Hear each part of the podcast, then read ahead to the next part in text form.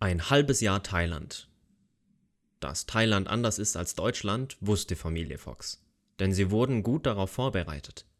Dass Thailand jedoch so ganz anders ist als ihre alte Heimat, erleben sie nun in der schonungslosen Praxis. Manches davon bringt sie zum Schmunzeln, anderes löst nach ihrem deutschen Verständnis beinahe Entsetzen aus, so auch die Tatsache, dass man in zweiter Reihe parken darf, wenn man die Handbremse nicht anzieht. Will jemand aus der Parklücke herausfahren, wird das andere Auto einfach weggeschoben. Von weiteren Begegnungen und Entdeckungen berichten sie hier. Annäherung.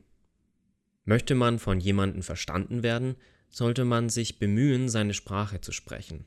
Möchte man das Herz desjenigen erreichen, sollte man seine Muttersprache beherrschen. Darum besteht unsere Hauptaufgabe momentan darin, Thailändisch zu lernen. Wir besuchen in Chiang Mai die Sprachschule und geben unser Bestes, das Gelernte auf den Straßen anzuwenden. Marcel hat im März seine erste kleine Kinderstunde für Kinder des Bergvolkes Delaware gehalten und dabei seine Mini-Thailändisch-Kenntnisse zum Einsatz gebracht.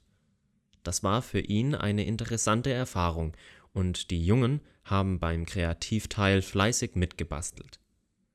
Im April hatten wir zum thailändischen Neujahrsfest eine Feier in unserer Sprachschule. Wir wurden gebeten, in traditioneller Kleidung zu erscheinen. Also haben wir uns jeweils eine Tracht gekauft. Auch das gehört zur Völkerverständigung dazu. Veränderung. Schon das erste halbe Jahr im Einsatzland hat uns gezeigt, dass man mit europäischen Einsätzen nicht weiterkommt. Wir möchten Veränderungen im Leben der Thai bewirken.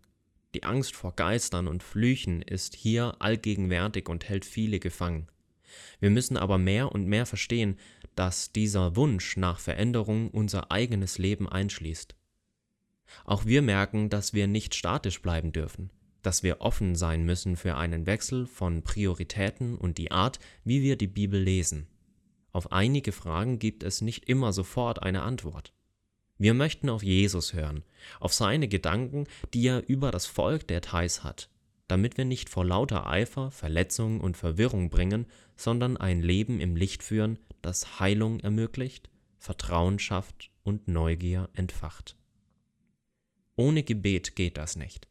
Deshalb sind wir sehr dankbar für alle, die sich mit uns einreihen und zusammenstehen, ob in Thailand oder zu Hause in Deutschland.